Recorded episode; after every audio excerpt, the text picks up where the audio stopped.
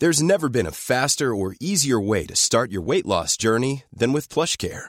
PlushCare accepts most insurance plans and gives you online access to board-certified physicians who can prescribe FDA-approved weight loss medications like Wegovy and Zepbound for those who qualify. Take charge of your health and speak with a board-certified physician about a weight loss plan that's right for you. Get started today at plushcare.com slash weight loss. That's plushcare.com slash weight loss. plushcare.com slash weight loss.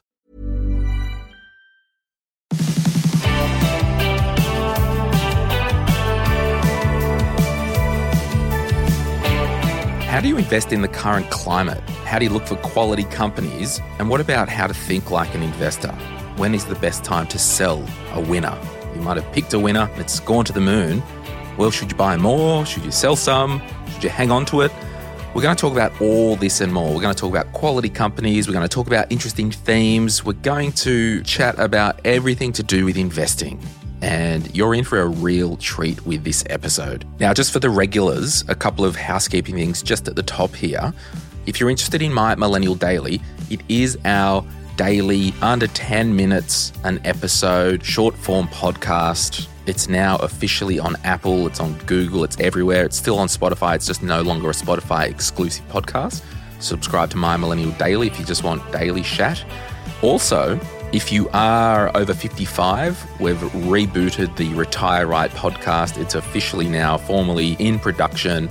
I've been removed from the process. Usually, if I get involved, things slow down, but it's officially in production. If you're over 55 years old and you want to look at retiring very soon, or if you're just interested in learning what to do now, so when you get to 60, you don't have these regrets. So Retire Right podcast is officially back in action, but we can't do our Thursday episodes on My Millennial Money without Global X.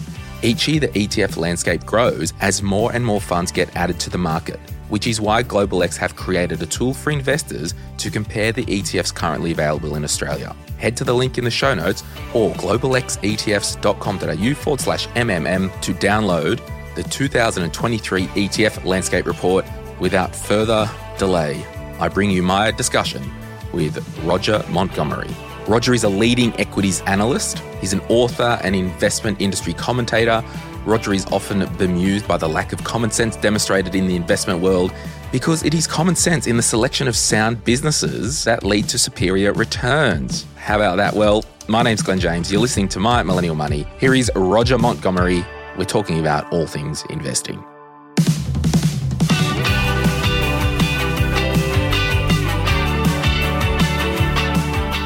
So, Roger, you invest in a winner. It's maybe only 10% of your portfolio or less at the time.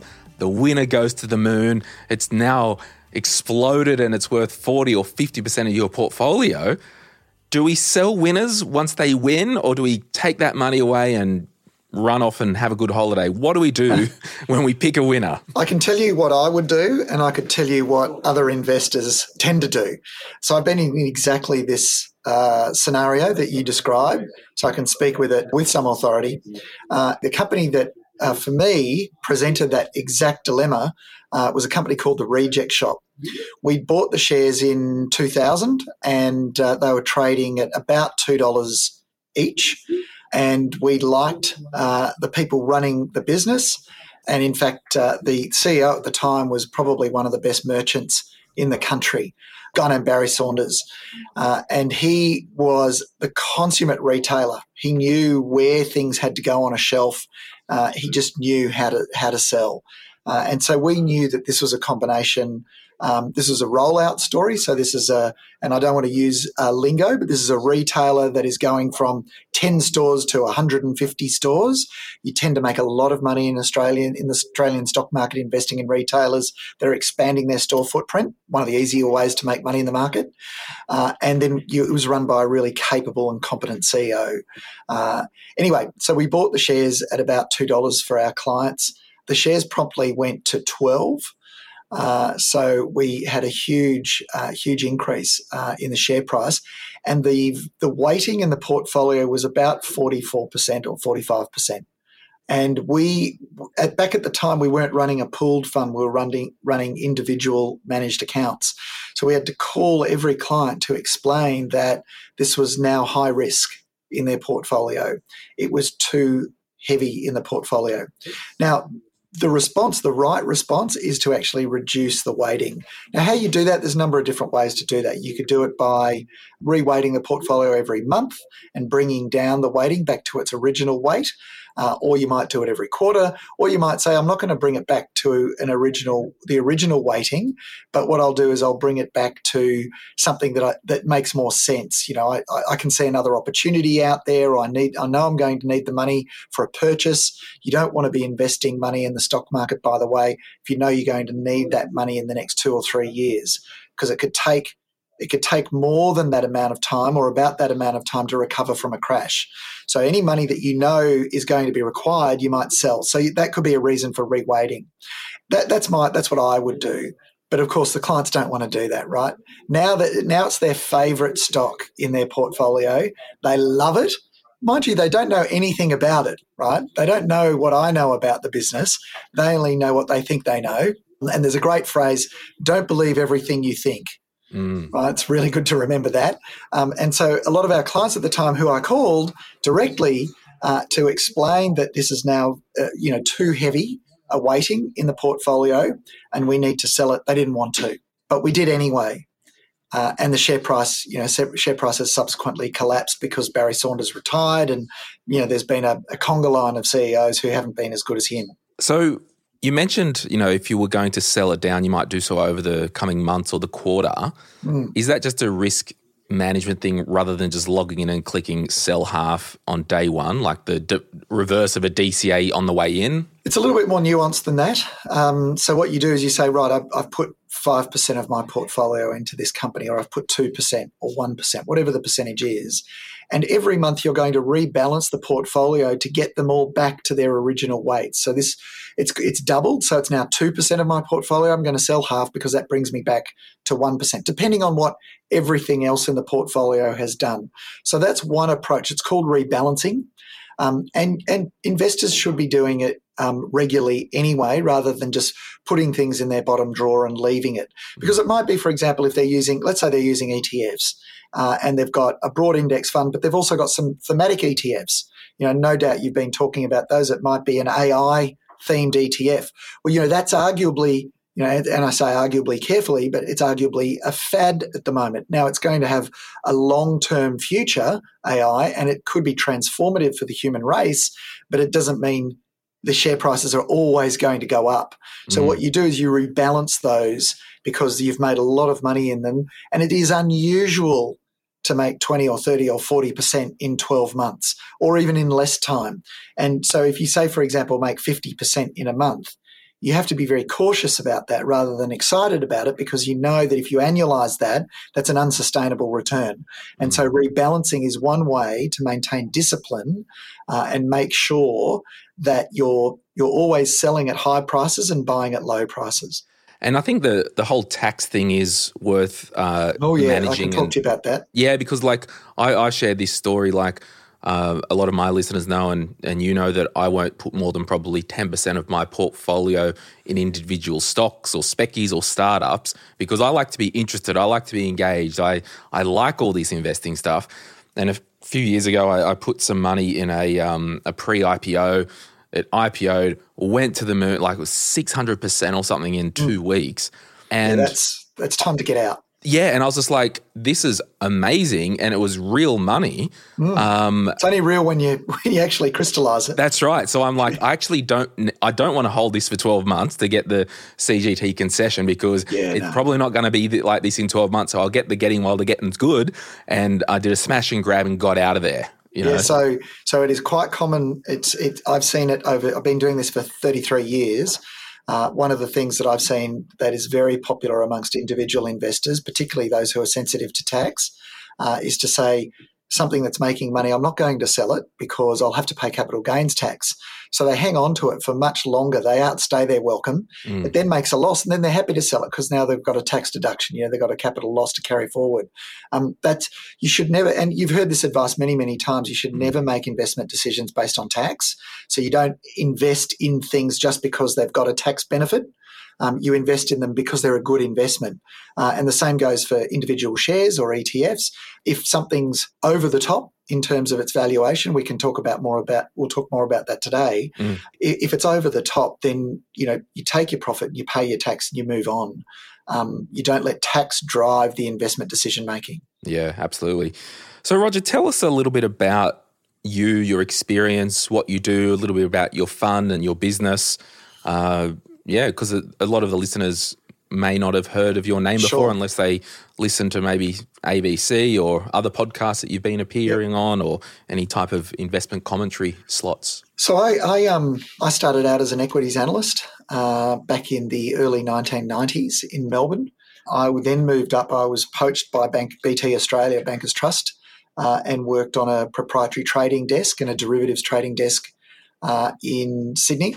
Then worked as a market strategist, chief market strategist uh, for Ord Minnett, Jardine Fleming, worked at Merrill Lynch, and then set up uh, a number of funds management businesses. I, in 2010, wrote a book called Valuable uh, on value investing. Yep, you've got a copy there. Yep, thanks for that. You've got the mate. You've got the hard copy, hardcover, silverback version, right? That's a rare limited edition one. That one. Yeah. Um, yes, I wrote that, and really the the objective there was to be able to say to my kids and my family, if anything happened to me, here's the recipe for investing. Primarily, what that book tries to do um, is separate investing from speculating, uh, and and sometimes people don't know that they're speculating. They think they're investing, but they're in fact speculating. Um, and if you'll indulge me for a minute, there's two ways to approach the stock market. One is to treat the stock market uh, like a venue where you can bet on the ups and downs, uh, much as you might, much as you would bet on black or red at a roulette wheel at a casino. That's gambling. Mm. Right? That's speculating. Um, the alternative is to treat the stock market as a venue where you can buy into businesses. And you know, the well, recently we just had the Australian Financial Review's Rich 200 released, and if you have a look at what all of those people do, they run businesses. Nowhere is there someone who is in the Rich 200 who said, uh, I had a job and I saved my money uh, and put it in the bank. Uh, they ran businesses. And so wealth creation works best uh, through in the capitalist model that we work in, uh, works best through um, the accumulation of wealth through businesses. And businesses accumulate wealth by generating a profit on their equity the higher the rate of return, obviously, the more attractive it is. You want a bank account that's earning a 50% interest rate, not a bank account earning a 1% interest rate. It's the same with a business. Mm. You want a business with equity earning a 20 or 30% return on its equity rather than 1 or 2%. Um, and then you want a business that can do that. Uh, they tend to have a competitive advantage to be able to sustain that because obviously, if a business is generating a 30% return, guess what? Other people want to start that business as well. And the first thing that they'll do is uh, invent the same product or create the same product and charge a lower price for it. They'll undercut your margin and then your return on equity comes down. So if you can find a business that's been doing 20 or 30% return on equity for decades, guess what? It means that competitors haven't been able to undercut that business. They haven't been able to cut their lunch. They haven't been able to uh, compete away some competitive advantage that that business has. Do you have any uh, business names top of oh, mind sure. that might be like that right now? It would CSL be one of them? CSL is definitely yeah. one. Cochlear is another. Um, we think Pro Medicus uh, is another. Um, ResMed, uh, ARB, uh, which sells bull bars of all things. Um, Reece Plumbing um, they've been able to sustain very high rates of return on equity for decades with very little debt. They haven't had debt to boost it. And then what you want to do is you, you, remembering that we're talking about what the stock market is. It's a venue where you can buy into those businesses that create wealth. And the wealth creation process is finding a business that can generate those high rates of return on equity, but then get this, retain a large portion of those profits and reinvest it at a high rate of return. And here's something controversial. Why would I want to get a dividend from a business that generates a 20 or 30% return on its money? Right? I don't want them to pay it to me. What am I going to do? I'm going to put in a, a term deposit and get 4%. I'd rather they keep the money and get another 20 or 30%. So, provided they can continue to generate those high rates of return and they've got an opportunity to employ that profit at a, at a high rate of return again, they should keep the money. So the stock market is a venue where you can buy businesses and you can buy some outstanding businesses. And between you and me, I think it's a lot simpler than owning property mm. um, because property is a very hands-on business. You know, it's a, it's a, it's a, it, I, th- I call it a grubby business. You know, you have to, you, your tenants are going to ring up. They're going to want a new stove. They, you know, the, the power's gone, the water's leaking, whatever it is. You know, it, it, it tends to be a lot more hands-on, a lot more capital intensive or labour intensive than um, uh, than owning shares.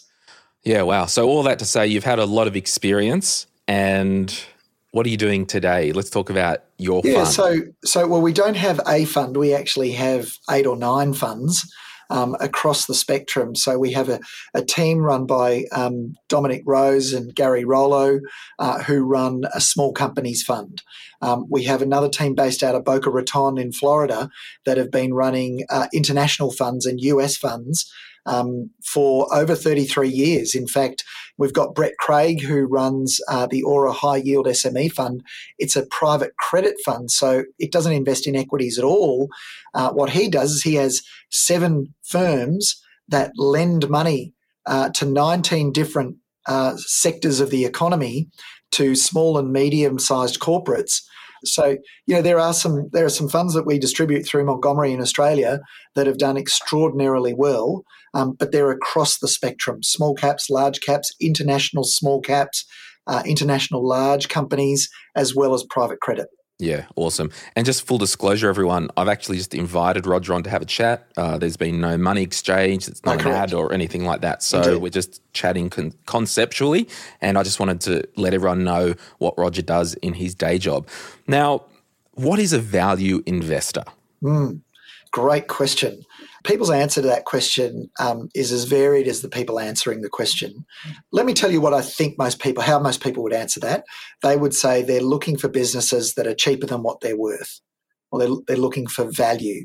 Um, and really, the whole value investing uh, thematic or the whole invest, value investing tribe uh, really was founded by a guy named Benjamin Graham, uh, who also became Warren Buffett's lecturer. And, and the idea is that uh, businesses have an intrinsic value. They have a value that they're worth something. So the best way I can explain it is to say, well, okay, let's let's take that bank account that I referred to earlier, Glen. You know, it's a special bank account. The government has said, Roger, uh, we're really, really happy with the work that you've done for investors. We want to anoint you with this bank account. It's got a million dollars in it, uh, and it's going to be generating 20% for the rest of your life every year. Now, in an environment where all the other bank accounts in the world are only generating 4%, or 5%, for example, then this is clearly a very valuable asset. So what if we what if we auctioned it off, Glen? What if we took it to Shannon's, for example, or you know one of the art auctioneers, Deutscher and Hackett, for example? We said, look, we've got this million dollar bank account. Um, we want to sell it in the marketplace. Well, it's worth at least four times a normal bank account because a normal bank account only pays 4% or 5%. Let's say it's 5% for the purposes of the argument. So, for an investor to be happy with a 5% return, they'd be willing to pay four times the money that's in the bank account, right? They'd be more than happy to, to pay that. So, because if they pay $4 million for that $1 million bank account, they'll end up with a 5% return mm. because the bank account is always paying 20% on a million right? So, but here's the thing: that's that's what it's worth if they want to equalise it with a bank account earning five percent. But it could be it could be that when we go to the auction room um, next week, it could be that people are really really excited about I don't know this this it's the, the bank account is is run by AI or you know and there's a you know there's it's currently really popular at the moment and it might be that when we turn up when we turn up at the auction house it's full. There's standing room only. We can hardly get in. There's thousands of people that are bidding for this thing. And then you end up with two people who just decide to show off at the auction and they just want to pay more than the other guy and they don't want to lose. And suddenly we're selling this bank account for $50 million just because people got super excited. Mm. That's the stock market, but that's not value, right? Value is saying, okay, well, the, the most I'm willing to pay, the most this is worth is $4 million, four times the money in the bank account. I think that's what it's worth. Value is buying it for 2 million. That would give me a 10% return. Mm. That's value investing, buying something for less than it's worth. Value is what you receive, price is what you pay. Your job as a value investor is to pay a lower price than the value you receive. And that's true of anything. You know, when you go to a house auction, mm. for example, people might have gone to a house auction and, you know, and or your parents did, you know, and they sit there and their arms are crossed, you know, and they're watching the auction and it goes for a, a price that stuns everyone at the auction. And someone shakes their head and they say, oh, it's not worth that. You know, what they're doing is distinguishing between the price and the value. What they're saying is the price is what someone was willing to pay for it, but it wasn't worth that. The value was something less than that. And that's what value investors are. They're always thinking about the difference between price and what something is worth. So if I've got a um, I don't know, a, an old bit of art that no one knows the artist. It is an oil painting, it's legitimate and all that. And sure. I'm actually speaking from experience because I've got a bit that, you know, it's a nice piece of art. It needs to be reframed. I've put it on Marketplace at the moment, threw it out there, you know, $250. And no, I had one nibble, but it was a, a bot, but like no nibbles. So it's probably fair to say that it isn't worth 250 because the market isn't keen. But is it also fair to say when you're talking about companies, you can actually see clearly that this is actually cheaper than what it is actually worth. Okay, we need to, Glen, you have opened a Pandora's box here without probably even realizing it. Um, let's just take a step back. Um, that painting might actually have a value to you that is higher than the price people are willing to pay. You said that people, you haven't had a nibble, so people aren't willing to buy it for any positive value, positive price. I, I did also put in the ad that it's of uh, Central Coast, you know, East Gosford, looking over Rumbalara Reserve. So if just hoping that someone locally wanted a local bit of artwork. Yeah, yeah. But the point is, the point is that the the price is not the value. The mm. price is what people are willing to pay. You know, there was a. There, I talk about this in in my book, but back in the um, tech boom, tech the first tech bubble back in uh, early 2000, late 1999. In November of 1999, there was a company called NetJ.com, and it listed in the US on the over the counter bulletin board, which is a sort of a small caps sort of over the counter uh, exchange. Um, and and this company netj.com in there in they were they were basically relisting as a different type of business. The stock was already it already existed on the stock market, but they were redefining themselves. And what they get this, I'm not joking. They said in their prospectus, if you like, the equivalent of their prospectus, they said netj.com conducts no substantial business activity of any description and netj.com has no plans of conducting any substantial business activity of any description for the foreseeable future. So it was a remarkably consistent business model. Mm-hmm. They weren't they hadn't done anything, they weren't going to they aren't doing anything now, and they weren't going to do anything in the future. Um, now this thing went from I think it went from 50 cents to $8.88. Mm. Now someone was willing to pay $8.88, but that's not what it was worth because it wasn't doing anything it was worth nothing. It was worth the amount of money in the bank that was being eroded by the directors' fees as they were taking fees out for managing this thing. But that also speaks to the hype and, you know, when the crypto boom was going, a monkey could walk yeah. across a keyboard and make money. Yeah, the point being that price is not what something is worth. Price is what people pay. Worth the value of something is very different. So you in, in answer to your second question, yes, with companies you can estimate what, what it is worth because there's a cash flow or a potential cash flow that flows from that business to you and you can value that income stream. Mm. And and then that raises a whole question about interest rates and what happens when interest rates go up versus down. When interest rates go up, those future cash streams are worth less today when interest rates go up. And so value falls, the value of everything goes down when interest rates go up. It doesn't mean the price will go down because people might still be willing to pay more for things, but the value of the thing goes down. The value of all assets falls when interest rates go up. We will answer some questions uh, a little bit later, but I'll jump in with one from Wayne, and he wanted to know about explaining risk adjusted returns. Sure. And I'm also thinking, I thought it was a different question, but it might tie in. Talk to us about value and a risk free return in a yeah. rising interest rate environment and how all this kind of plays into the value of a company.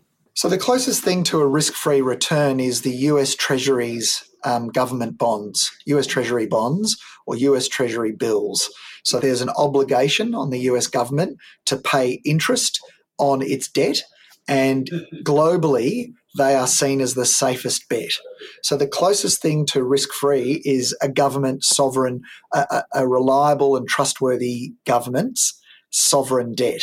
Um, Australia's also Australia. The Australian government also has the power to tax its citizens, uh, and so it's considered a reliable obligor.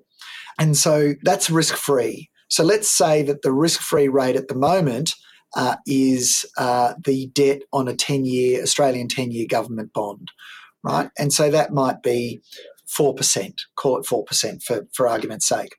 So that's the risk free return.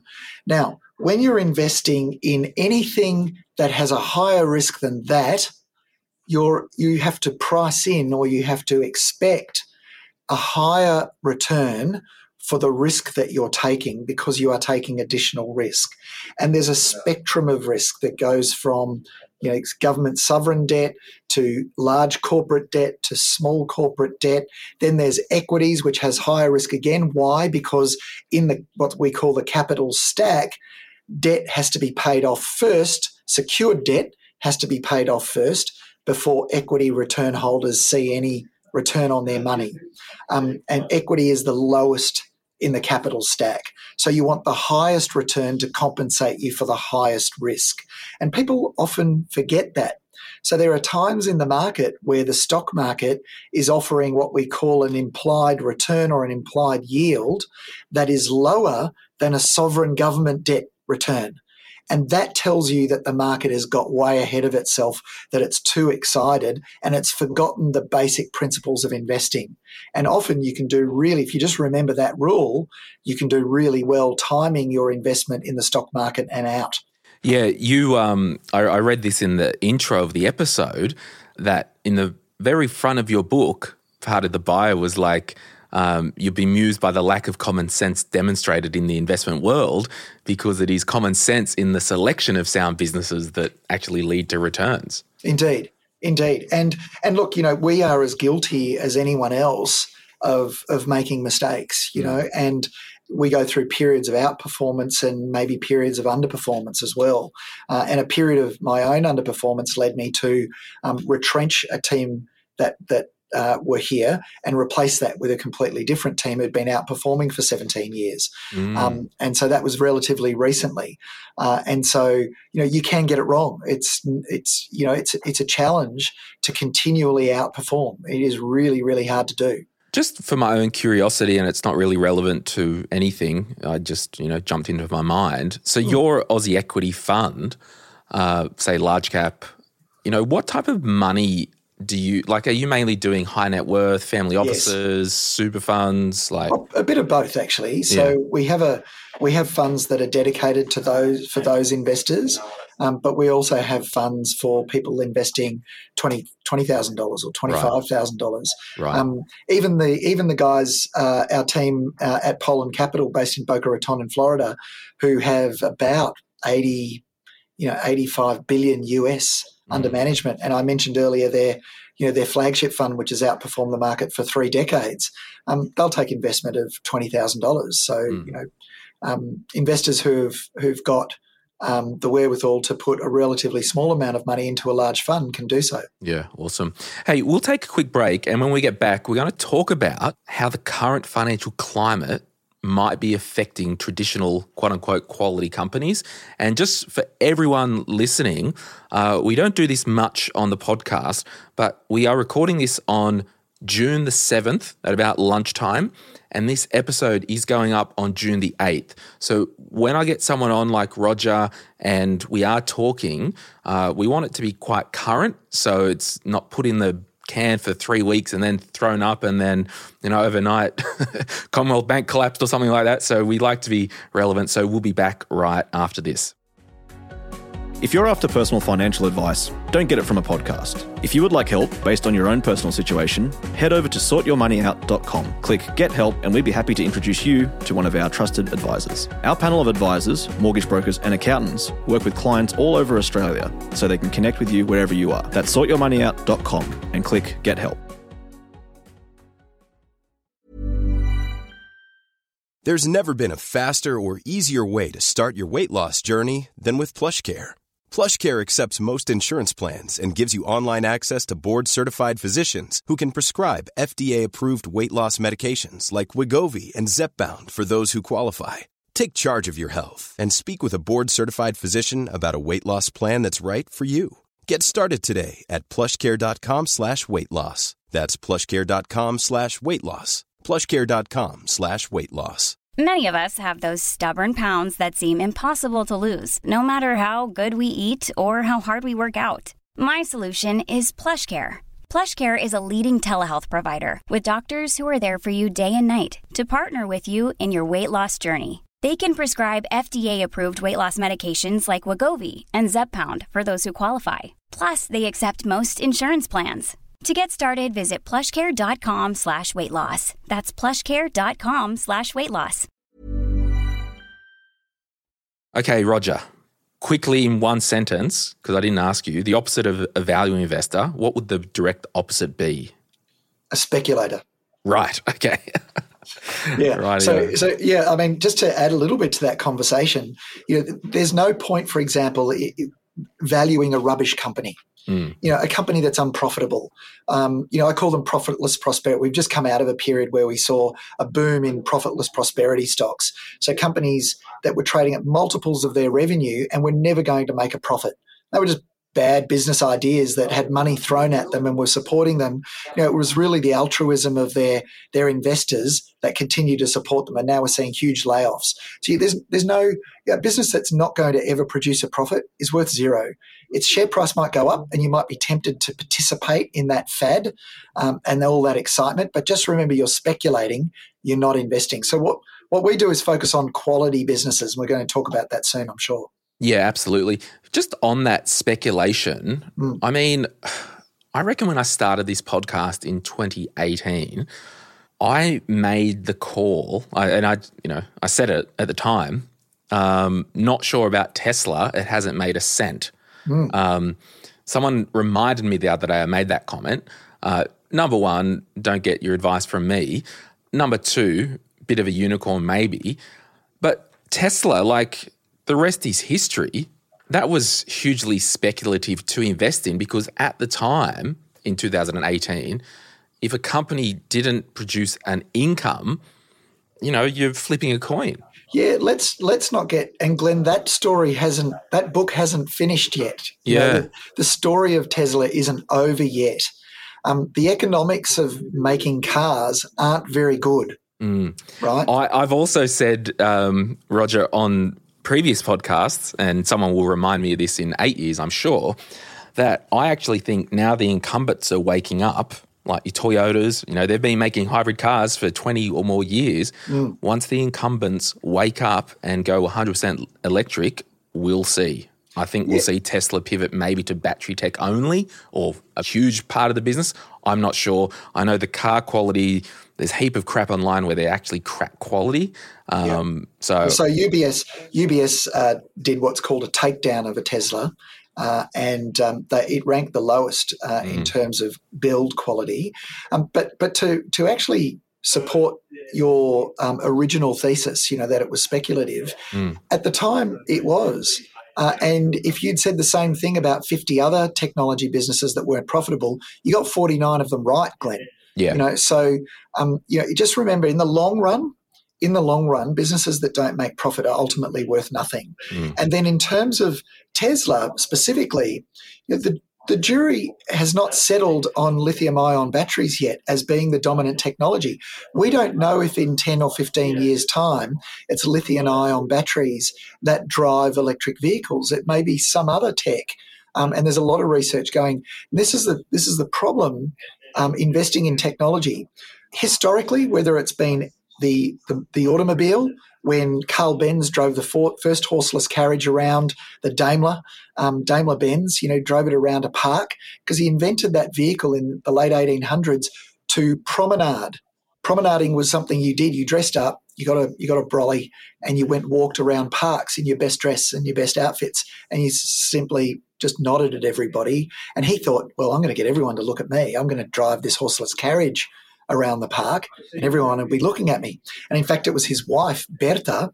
She stole the vehicle and drove it to another town had to refill at a pharmacist, had to get alcohol, refill the vehicle, drove it to another town, bought some groceries, and drove back. It was a woman who invented modern transport. It wasn't Carl Benz, it was his wife, Betty or Berta, who actually worked out what to do with the thing. Um, mm. Um, but, but here's the point had you been there that day when he, when he released the horseless carriage, you know, you might not have made any money, even though it transformed the world. There's been something like 1,200 car manufacturers in the United States that have all gone broke. Yeah. Right. Yeah. And, and the same with television. Airlines have collectively lost hundreds of billions of dollars over their life, and it's transformed the world. And the thing with technology is often it's the consumer that ends up better off, not necessarily the investor. So Tesla's story, that that story is not finished yet. Yeah, it's still and particularly. Being you know, I, have been down YouTube rabbit holes on hydrogen, and it's actually it seems like a better technology. And then also, like the F1 are now doing this eco fuel yes, because they're like, we're not doing batteries. Yeah, yes. like. Well, imagine, imagine, and, and I, I, you may know more about those technologies than I do. I think there are some questions about net positive energy coming from hydrogen at the moment. You know, it mm. requires a lot of energy to produce it. Um, and so you want a net positive uh, energy uh, equation. But with the with the eco fuel, you know, the the carbon free petrol. Uh, I don't know how they do that, by the way, because chem- chemically, the only thing that attaches to carbon is hydrogen, and then you end up in that same position we just talked about a moment ago. But if Porsche, uh, working with F1, actually come up with a winner, if they find the solution, well, you think about that. That puts at least for a few more decades, that pretty much kills the growth of electric vehicles because uh, because what it does is, it, you know, we use the existing infrastructure. People don't need to replace their cars. The existing infrastructure for delivering petrol already uh, is already dominant, uh, and so we just start putting that new fuel through that network, and you know, everyone's happy. Yeah. So what's this space now? Yeah. Traditionally, quality companies you know, how are they faring in this current financial climate? What do we need to look out for? And I'll throw another question in there, you know, do the rules of yesterday still apply to the rules of today with high inflation? So maybe you could use some real examples of some what a quality company is that you would say or hold yourself in the portfolio that you manage. So I'll just leave you with that fodder, like the current climate, inflation. Are we using the same rules to value or look at a quality company today than yesterday? I think the rules for investing in quality businesses are immutable. Um, they're not going to change, right? The, the, the description I gave you earlier of how a business creates wealth by generating a high rate of return on its equity and retaining a large portion of that, that, that will always exist, even if the stock market was turned off you know that's that's still going to be the case. That's how people are going to end up on the AFR's Rich 200 list. They're going to be starting businesses that generate high rates of return, and they're going to reinvest the profits. Um, and that's how they're going to create wealth. That will still occur. Now, whether the stock market's turned on or off doesn't really matter. You know, the stock market is really just a place where people decide what price, how to price these things. Um, it doesn't change the value of them, and it doesn't change whether they're going to um, generate wealth or not. So, in a, high inflation environment, what tends to happen, of course, is there's a response to that high inflation from the regulators or from central banks. Central banks are given a mandate. Um, uh, often it used to be one mandate, and that was to keep inflation between 2 and 3% um, or keep it down. There's a reason for that, and I'll tell you that in a minute. And the second mandate um, is to maintain full employment. So there's a you know a dual purpose to particularly the Reserve Bank and the U.S. Federal Reserve, and that's what they have to do. Now their response uh, to high inflation is to bring it down by raising interest rates. Why do we want to bring inflation down? Because your the value of the things that you can buy declines when inflation is high. So if you're on if your wages, for example, are rising at two or three percent a year, but inflation's ten percent a year, at the end of the year you can't afford to buy as much as you could at the beginning of the year. So your standard of living has declined. And to maintain a, a standard of an acceptable standard of living, it's incumbent on central banks to keep inflation below, um, let's say they've decided two or three percent. Uh, and at the moment, when it's above that, rates have to go up to bring people's expectations of future inflation down. And the way that they do that is by hurting people with higher interest rates to get them to stop spending as much. Mm. Now, it's not easy, it's a blunt instrument. And to every man with a hammer, the problem is a nail. So you know you, you believe that you can fix it with interest rates if the only thing the only tool you've got is moving interest rates, and so central banks can only move interest rates. That's what they're trying to do, and is as, as I said, it's a blunt instrument. So you get situations, for example, where people are pulling their heads in and they're not spending as much, but companies are still charging a lot for their product um, to maintain margins. And we've seen a lot of companies uh, just in the recent reporting season uh, come out and report record profit margins, their gross margin, the difference between the price they sell their product for and what they buy that product for is at a record. It's even higher than it was before COVID. Um, and that's because they're just charging more. So they're having a bit of a lend, um, a bit of a you know a bit of a profit grab, uh, and um, and they're gouging some businesses are actually gouging. And I know, for example, one business, I won't name it because I'm going to speak um, unfavorably about it, but I, I, know a business that sells a food product and its core ingredient in that food product has gone from about $6 a kilo to about $1.70 a kilo. And yet the price they sell that product for, they've increased it from $22 a kilo to $25 a kilo.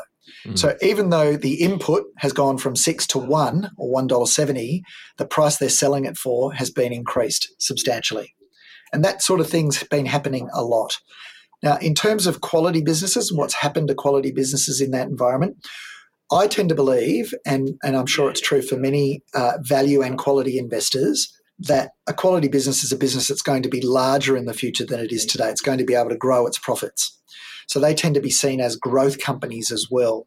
And in a rising interest rate environment, the growth stocks, growth companies have been hit the hardest. So it's actually the case that the highest quality businesses have been hit the hardest, fallen the most, and are therefore the best value at the moment. But we're just going to have to wait, and I don't know when it will be uh, that the appetite for investing in those companies comes back. But when it does, it tends to come back fast you tend not to be able to anticipate it. Before you know it, these stocks have run up very, very hard. Mm. So, what are some uh, companies that you're loving right now in Australia? Well, one of them that we quite like, it's quite boring at the moment. And remember, this is not a recommendation to go out and buy, um, but it's because we own it, by the way. So, you sure. don't want to go out and buy it because you help us uh, if you go out and buy it. But uh, one is a business called Transurban. Uh, which most people would know if they pay tolls in Australia. And what we like about this particular business, it has a mountain of debt. You might think, well, that's odd. Why do you like that? Well, it, it has a very reliable income stream to be able to meet its obligations on that debt. And what it's done is it's it's hedged or fixed the interest rates that it pays on the bulk of that debt. Uh, last year, it hedged a lot of it at very, very low rates. So its its debt is now, if you like, fixed at a very low rate but its tolls are linked to inflation. Mm. So it's allowed to raise its tolls by the inflation rate for about 68% of its tolls. And the other 27 or so percent, there's another 27% of its revenue that is, is indexed at 4.25%. So it's fixed its debt. If you think about a business where your interest bill is fixed at 2% or 3%, but your revenue is rising at a minimum of 4.25% and up to 7% or 8% per year, well, suddenly your margin is going to go up. Here's the other thing we like about this particular business their contracts with government, you know, when they agree to buy these roads and then the agreement for the tolls and how they raise, the tolls can't go down when inflation goes down. They can only go up. Mm. So you might think as a driver, that's horrible, that's terrible, you know, I hate that. Well, don't drive on the toll road. But that's the agreement that the government uh, has made with Transurban, uh, or state governments have made with Transurban. And so their profit is going to rise and surprise the market by how much it's going to rise by. Here's one for the asset allocation nerds Transurban, are you putting it in Aussie equity, infrastructure, or 50 50? Uh, well, for us, it's uh, we don't we don't we don't label them this way. Um, uh, they're in our Aussie large cap uh, portfolios. Yeah, and I think just more of a side note, like the differences between asset allocations in different super funds Yes. may treat They will. They'll, they'll yeah. as they'll- assets differently. It's a it's a bloody Pandora's box. Yeah, if you're a um, Glen, if you're a, an infrastructure fund manager, you know you may only have six things, you know, in your six things in your portfolio, and so Transurban could be twenty percent of the you know of, of your fund, uh, but for somebody else, you know, it might just be one percent of their portfolio um, because they've got better things and more exciting things that they want to invest in. They might be a growth manager, and while Transurban is growing, and I've just described how it's going to be growing, um, there are other things that they can see that are growing faster. So they might have a smaller allocation to that. Yeah, so the capital allocation or the asset weighting uh, in a portfolio will be very much dependent on the mandate of the fund manager. So, for example, when you manage a large cap Aussie fund, obviously you've got your own mandates in the background. Like you're not going to have 50% of the fund in infrastructure. Correct. Yeah. Yeah. Okay. Yeah. So there'll be a there'll be an, a, and and I don't manage the fund. So Sean Allen Dan uh, uh, manage um, the. Uh, the Montgomery Fund, the Montgomery Private Fund, they took over the management of that back in October, and uh, and then Dom and Gary manage the Small Companies Fund. But yes, they will they will not only think about the weightings to individual stocks, but they'll also ask, well, what is the weighting of that stock in the market, in Mm. the index? Um, because, for example, if let's say the index, the small cap index, has a, for argument's sake, a 10% weighting to gold stocks. Well, it might be that you and I have no no appreciation for gold stocks at all, and we don't have a view on gold either. Well, what's the right exposure to gold? If we're trying to beat the market, the right exposure is 10% Mm. because we don't want to be overweight, we don't want to be underweight because we don't know enough about it. So we're just going to neutralize that risk. But if we have a view that about that particular sector, um, that is that it's going to outperform another sector, we may overweight that particular sector versus another. We're really getting into, you know, we're really getting into the minutiae of managing portfolios now. Yeah, and I mean, like for me, you know, I'm primarily an index investor, Hmm. but there's no way on the planet I would buy a small cap index fund because Yes, 101, you need to be active with screening, like more so than the big stuff. That's just what I think. Like, no one on the planet I'll do small cap index. more than half of Australian small cap managers beat the index. Mm. And the reason is the index has a lot of exploration companies, you know, mining exploration companies that ultimately go under. They don't Yeah. raise enough money, they don't find any, you know, anything prospective in the ground. You know, all they've got is four white flags on on pegs. Uh, and they're hoping there's some, you know, cross your fingers, and there might be something underground. Um, and and most of them don't find what they expected to find. And so, if you can remove those, you should be able to outperform the the index over the long run. Yeah, absolutely. Any other little uh, darlings that you like at the moment? Oh, look, I I actually think that um, you know a business like ARB is being treated by other investors uh, as a uh, what we call a pro-cyclical company. In other words, it's going to go up and down with the economy, and because people are worried about um, a recession in Australia at the moment uh, and worried about a recession globally, then discretionary purchases like bull bars and aftermarket four-wheel drive accessories you know most investors are thinking yeah i don't want to own a business that sells that. But what we also know that this is a business that's rolling out stores globally particularly in the united states. So hopefully hopefully the share price goes down a lot uh, and we can buy more of it at a cheap price now that might sound odd you know why do, why why if you're an investor do you want prices to go down well because as a net purchaser you want to be able to buy things cheaper I, I have a particular interest in ARB. I'm looking out my window at my Ranger. Now, one thing that I'm particularly interested in um, with that brand, you know, if you are a full driver or a camper and all that, categorically, it's actually better than a lot of the crap that you see, you know, from yeah quality matters yeah, like Quality absolute matters. quality matters. And the fun fact, ARB now, if you buy a brand new Ford Ranger or Everest, ARB are the preferred actual supplier for the quote unquote Yes. Ford. Like you walk into Yes, Ford, it's I called want to lift OEM. Yeah, like they're literally using ARB. So when you sit down with a Ford dealer, and this happens in the United States now as well, when you sit down to spec out your car, you know, you sit down and you say, I'd like air conditioning, I'd like heated seats, I want the heated steering wheel, whatever it is that you want, um, power windows, although that's standard now. Yeah, I think aircon is pretty standard as well. Yeah. yeah, exactly. you know, so so when you're specking out your car, your four wheel drive, you can get side rails, you know, side steps, for example, or you can get tow hooks um, on your four wheel drive. And and so you sit down with a Ford dealer and you tick that box. That's a that's an ARB product that's automatically going on that car. Um, and so you know ARB is transforming from being a purely aftermarket four wheel drive accessory supplier to being integrated with the manufacturers. It's an Aussie company, isn't it? Like it is day an Aussie one. company. Yeah, yeah, yeah. yeah. Uh, Roger and uh, the, the Brown brothers, Roger and mm. his brother, um, they've been running uh, they've been running that business for, for decades yep. now, yeah. Uh, and it's been growing. And so there's a business that might just suffer from a share price collapse because people think of it as a discretionary um, purchase item, which which it is, but ultimately it will be growing its store footprint and growing its presence globally. So I think in ten years' time, it's fairly safe to say it'll be much more valuable than where it is today.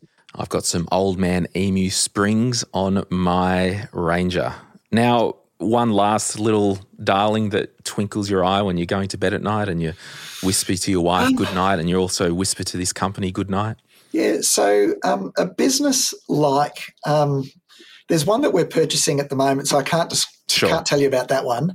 Um, but you know, another one long term that I think is going to be absolutely fantastic is Cochlear. Mm. and the reason why is that we've got a you know we've got a cohort of people at the moment. You know, cochlear uh, cochlear implants um, were traditionally for you know for children who were born with hearing disabilities, and what we're finding now is that the you know the, the company is expanding into um, the baby boomer demographic, if you like, um, rather than yeah just children. That is obviously a, a larger market for them. The problem that they're confronting at the moment is that a lot of baby boomers who are losing their hearing because you know they, they were the first generation to go to very loud concerts um, and you know and or to use tools without earmuffs uh, or what cochlear is finding is that there's a reluctance uh, for any for those older people they're just happy to accept that they've lost their hearing. You know they don't want to spend money doing that. Not for everyone but what we're going to find is that as the younger tribe of baby boomers move through, they'll be more passionate about maintaining their health uh, and their faculties, uh, and they're likely to actually spend the money uh, on it. So we'll see a slow burn uh, as that market is penetrated, but it is a much, much bigger market than the one that they were originally in. And so we think its potential over the next, you know, 15 or 20 years is enormous. Yeah, awesome. Now, if you're out there getting the heebie jeebies like, oh, I've got to go buy Cochlear and ARB and bloody Transurban, well, chill out for 10 seconds because you've already got exposure to them in your super fund. If you've got an ASX 200 fund mm. that's an index, you've already got exposure. And for me as an investor, I've learned that as much as I hear Roger talk about these companies, I want to go in and buy and, you know, make money. I just think, no, no, no, I've already got exposure what I teach is if you do want to buy individual stocks, maybe only carve out 10% of your portfolio. The rest, keep your freaking mitts off it. And um, like that's what I do. But, you know, this whole index versus active thing, mm. there's a question, and we can kind of start to move into some questions. Lockie said, in your opinion, what's the value of choosing to invest money with a fund versus a series of low cost ETFs? Yeah. Especially when we're told that 80% of fund managers don't outperform the market in the long term. Yeah, I, I, don't, I don't know that it's always 80%. Sure. And I do know, for example, Polen, who've outperformed the market for 33 years. We distribute their funds in Australia. Um, Australian Eagle, Sean Allen and Dan, who've outperformed for 17 years. So my view is I want the opportunity to do better. I don't want to do average. And so, so I want some exposure to a team of people who are going to work really, really hard to filter the market down to a group of companies that can do better, that can generate wealth at an accelerating rate. And it's, I, I think it's a flawed argument to say, and it's not quite 80%, but let's say it was. I think it's a flawed argument to say, do you know what? Because 80% underperform, I'm not going to invest in the other 20%. Mm. I'm going to completely ignore all 100% because 80% don't. You know, and, and the argument, the response to that would be, well, it's just really hard to find the 20%. Well, I've just mentioned two. I've just made that job a bit easier. Mm. Um, so it concerns me that people are just writing off uh, active management completely and saying, I'm not even going to find the 20%. I'm not even going to invest in those because the 80 don't. Um, and, and I just think what that does is it ensures the average return. Yeah, and I think a lot of this has been centered around fees. And particularly in my book, everyone who's read that super section, you know, there was a fund that everyone was told to buy into with their super that was a low cost index option in that fund. Hmm. If you would have spent more money and purchased the active fund in the same super house, you would have got a better return over the last 10 years. There you go. You know, I, I find it curious sometimes that, you know, I can I can show someone a fund that's, you know, it's outperformed for 10 years and it's beaten the market by, let's say, 6% per annum, right? After fees, it's outperformed the market by 6% per annum after fees. And people will still say to me, oh, yeah, I just don't want to pay those fees. Mm. But hang on a sec, you're beating the market for 10 years by 6% after fees. So that's after the fee's been paid, you're still beating the market. Oh no, I, don't, I, I want a low cost fee option, a low fee option. Well, I don't. I personally don't care about the fee. All I care about is what the net result is. Mm. Um, and so, you know, we talked earlier about not investing, not letting tax drive your investment decision making. I don't think fees should detri- drive the decision making. I think you should make sound investment decisions independently of what the fee is.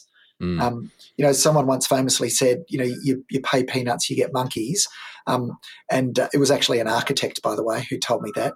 Um, so it wasn't to do with investing. yeah. Um, but you know, I think I think it's really I think there's merit in index funds for a lot of people, but I also think for a lot of people there's merit in some active exposure. Yeah, absolutely. And as I said, I most of my holdings are broad-based index.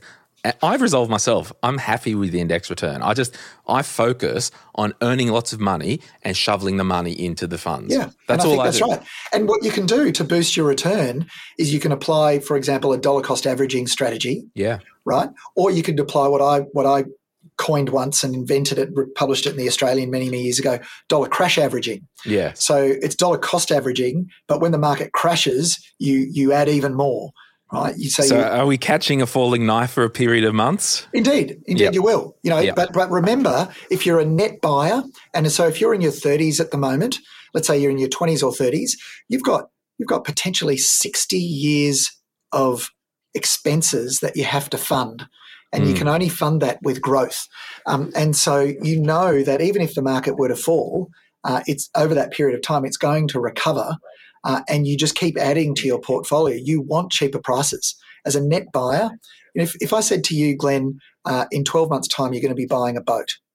Do you want boats to go up in price between now and then, or do you want them to go down? You want them to go down. Always. I've got a boat in my front yard and I want it to be cheaper. Yeah, and so um, it's the same with investing in in equities or investing in the market. Um, you want prices to go down if you're a net buyer, you know, and so you can buy more at the cheaper price. As you heard at the start of the episode, like Global X are a show partner on our Thursday shows. There is a place for index ETF, particularly around the themes. For example, we mentioned the AI theme, or there might be a robotics theme, or you know, insert your theme here, hydrogen theme, or whatnot. You've probably got more chance of finding an ETF provider to get into that theme than an active manager in that theme. So it could be a way to get exposure. And Yeah, I mean, just and with themes as well. This is Unky Glen talking to all my kiddies who are listening.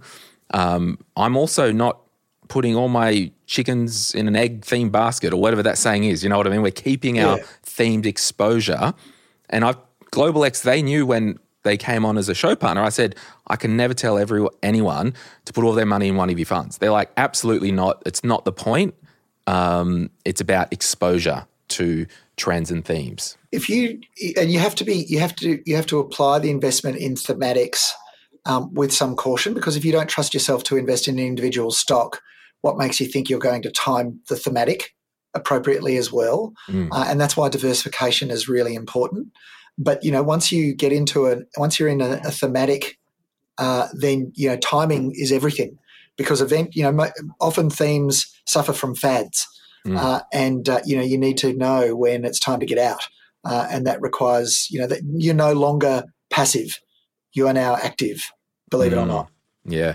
Well, I mean, there is actually no such thing as a passive investor because every decision we make is an active choice. Indeed, by definition. And, That's right. You know, you buy an, an indexed fund. Well, if it's a blended portfolio, someone's actively chosen the asset allocation. So yeah, yeah, Glen, and, and, and it's you know it's great that you I, I, you know hats off to you um, because you know you've got an active manager on your program uh, and you know, I've got a completely different view, which is, you know, I want to try and outperform. And I don't mind if in the short term I underperform, but long term, I think I can identify the talented people that are going to outperform, uh, and I'm happy to back that mm. idea. Uh, and so I'll, you know, I will invest in direct equities and I'll invest in direct or actively managed funds. Yeah. Well, there you go, Ron. I got a bloody fox in the hen house. Run, run, everyone. Uh, let's finish up with a couple of questions that Roger has picked from the big list. But I wrote down something. You started talking about it. It was mentioned in your book. Don't invest in commodities and commodity businesses. Yes. And you talk about the airlines and sure COVID hit, airlines plummeted, back the truck up, put money in, smash and grab. That's cute. But when we're talking longer term, as a company to invest in, why do you say that we don't invest in commodity businesses? Yeah, it's important to distinguish commodity businesses from a commodity like product. Yeah, like coffee or gold or. Yeah, the, the, when we talk about commodities, we're talking about businesses that have no pricing power, right? And for airlines, often, you know, often people are choosing to travel based on price. You know, they don't care if it's Qantas or Virgin or Etihad or, or JAL, you know, they don't care. They just are looking for the cheapest price. Mm-hmm. So that's a commodity type product. And the other problem that airlines have is that they're extremely capital intensive right? You know, the, the, the tires, you know, one tire on a small commercial plane, one tire is $40,000, you know, and think about how many tires they go through. Mm-hmm. Um, so, you know, they're, they're a capital intensive business. They are a labor intensive business. The labor tends to be unionized. Um, so it's very difficult to get your cost base down. You've also got competitors who get their fuel for free because the competitor is owned by you know an, a royal family in the Middle East somewhere, so they don't have to pay for their fuel. And then whenever an airline goes broke, there's always a form, former Formula One driver who wants to have their name on the tail of a plane and launches an airline. You know, so you've got irrational competition as well. You know, it's cheaper to fly to Melbourne from Sydney than it is to ride a bike down mm. there you know, and and while that might be sustainable, um, it's not economically sensible. Uh, and so, you know, for me, um, airlines are really, really tough businesses. Now, Qantas has defied all my predictions about how bad airlines are, but the economics of that business have been artificially supported by the fact that very few planes have been purchased in the time the current CEO or the former CEO had been at the helm.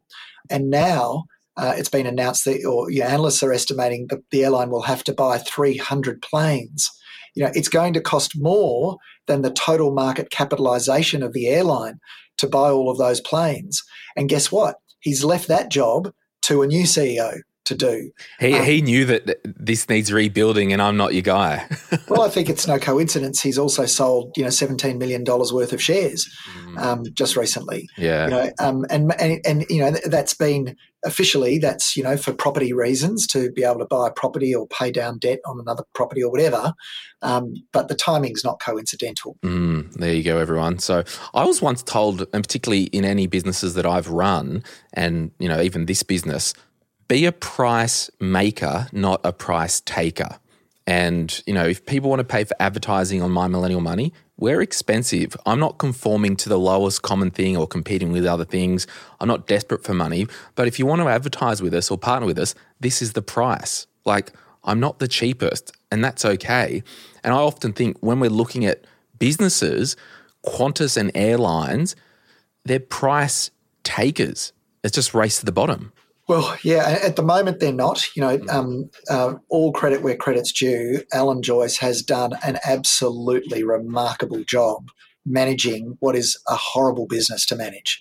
Yeah, you know, and Qantas and, probably is a, an outlier there. You know, I'm probably more talking budget airlines in Europe or Asia. Yeah, I, I think you know I think Alan Joyce in a business that has great economics. Watch out. You know, I'm really interested to see where he pops up next um, in which business. You know, if he turned up at CSL or Cochlear or, somewhere, you know, or, or, a small cap, you know, that had great growth prospects, you know, watch out because you know he's a very talented CEO. Um, he's in a, you know, he's in a, he was constantly plugging holes in the boat. Uh, that he was, you know, running or steering. If he gets a boat that doesn't have any holes in it, you know, I think that's going to be a terrific investment opportunity for investors. So watch where he pops up next. So that leads into key person risk for a company. And we know a famous, you know, international portfolio manager in Australia, bit of a fall from grace or whatever you want to say, sure. and, and the fund took a bit of a tank. Um, you know, that key person risk with funds management, segueing from the Alan or CEO key person risk. Sure. That's obviously one thing that keeps a fund manager like yourself up at night. Um, the way I think about it is this the performance of a fund you know, is often due to three things process, philosophy, and people. Three P's. Right? They're, they're the three things. Now, when you buy into a fund, you're buying a portfolio of shares. If a person um, leaves the firm, you've still got that portfolio of shares. You just have to decide whether or not you want the remaining team to manage it or not. Mm. And you know, in most most funds have daily liquidity, so you can get out with a day's notice.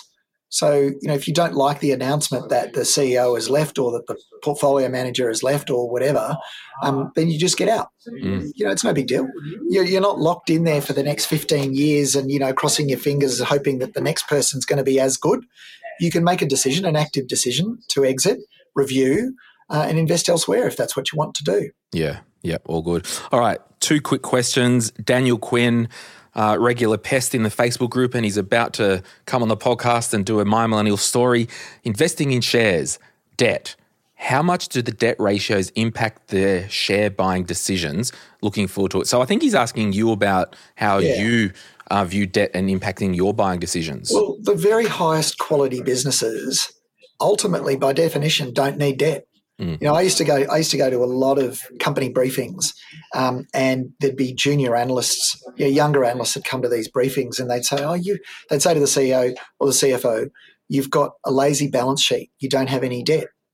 And, and what that was, that was a reflection of the fact that you know, the analyst knew that by leveraging up the balance sheet, the business can get a better return for shareholders, for investors, for owners of the business. Because if you've got $10 of equity, it's like buying a house, right? Banks lend you equity, they lend you money. So you've got a lot of debt, a small amount of equity. And if the price of the house goes up, you make a big return on your small amount of equity, mm. right? And, and so junior analysts, young analysts will often look at a company's balance sheet and say, oh, their balance sheet is uh, under leveraged. You know, they could lever it up and get a better return for owners of the business. But good quality businesses, by definition, have often passed that stage. They don't need any debt. You know, they've, mm. they've borrowed money in the past and paid it off. They don't need more.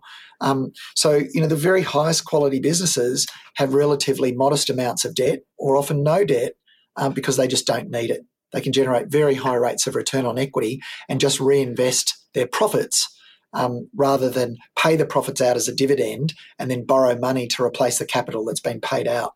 So, what you're saying is like debt, full stop, it depends, full stop. well, because like the Transurban the, story. Yes. Debt, no problem, locked in, low cost, offset by um, tolls that can only increase. Yeah, reliable income streams, correct. Uh, it's not, you know, overcooked. Like they're not, you know, overcooking yeah. with the debt, bit of debt, whatever. I would say, um, I would tend to say, with the exception of Transurban, sure, as as an example, um, uh, you know, less is more when it comes to debt.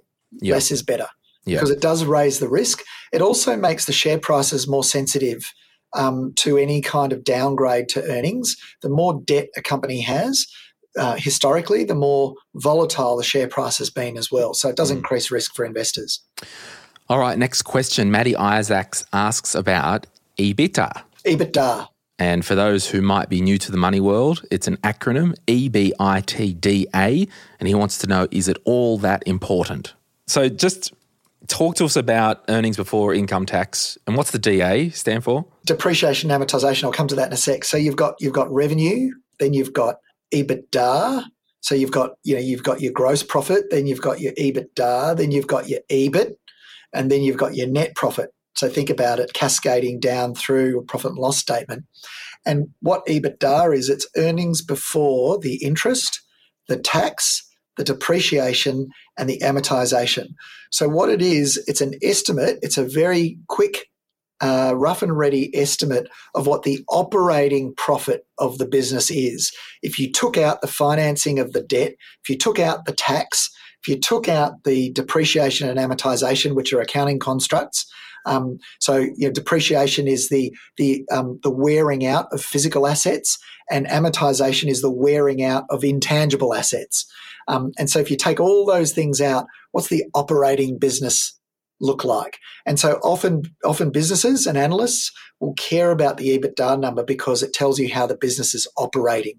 But you know the, the tooth fairy doesn't pay the tax um, and the interest and the depreciation and the amortization. You know, even though accounting tries to estimate the depreciation of a plane, for example, for an airline, it's based on the historical cost of the plane. The plane might have been bought 15 years ago, and depreciation is based on that. But when you buy a new plane, it's going to be much more expensive. So, you know, some analysts say, well, depreciation is actually underestimating the cost of a business with lots of fixed assets anyway, I didn't want this to be an accounting lesson, um, but EBITDA is just a, an estimate, if you like, an accountant's attempt at estimating the operating profit of the business. Mm. Well, we might wrap it up. We'll have to get you back on again in a few months. Well, yeah, and I'd encourage everyone to ask some more questions. You know, happy to yeah. answer those questions. Like, I, I love these conversations, and I will apologize to Roger and all our listeners, but, you know, Roger and I were talking in December of last year, and sometimes if I personally organize someone to come on the podcast, it never gets done. And I just need to learn. Yes, come on, talk to Rach. She'll make it happen. So and, and, and Glen, what I wanted to talk to you about back yeah. then, I'd written an article for the Australian to say now is the time to be investing because you know PE ratios and stocks had fallen precipitously.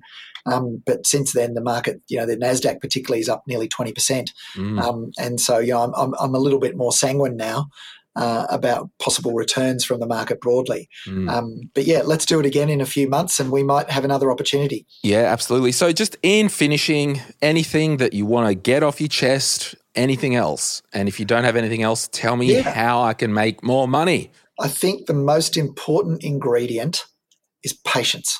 Mm. Now, businesses take years to create wealth whether you're investing directly in businesses, whether you're investing with an active manager who invests in those businesses, or whether you're investing in an index fund that is investing in those businesses, you are investing in businesses and they take years. That process of creating wealth takes years, not minutes. So turn the stock market off and let businesses do their thing. Yeah, that's awesome. Radio, Roger Montgomery, uh, your website, uh, for any resources or articles or writings? So, if people want to, if people want to read um, about what's going on in markets and about stocks, uh, RogerMontgomery.com. Uh, and if people are interested in investing, uh, then montinvest.com. Awesome. And a special thank you and shout out to Rach in my team and Nathan in my team because, you know, it's, you know, coming up to after, well, it's well after lunch now, and they're going to edit this podcast and get it up for tomorrow. And, you know, one hour or hour and a half could take up to two and a half hours to edit because the team does such a great job. So, special thanks to my team. And thanks from me to them too. Yeah, thank you so much. All right, friends, we'll see you soon. Bye bye.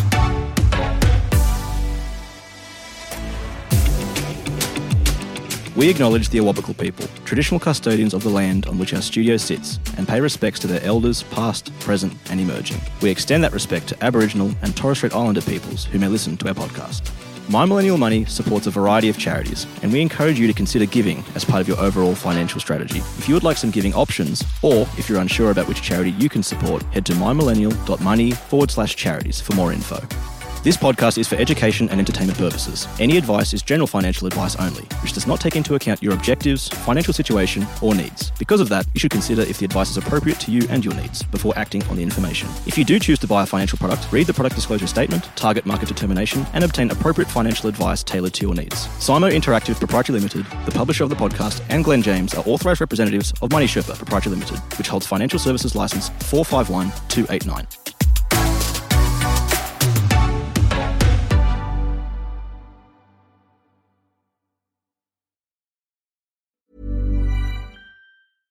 Hey, it's Paige DeSorbo from Giggly Squad. High quality fashion without the price tag. Say hello to Quince.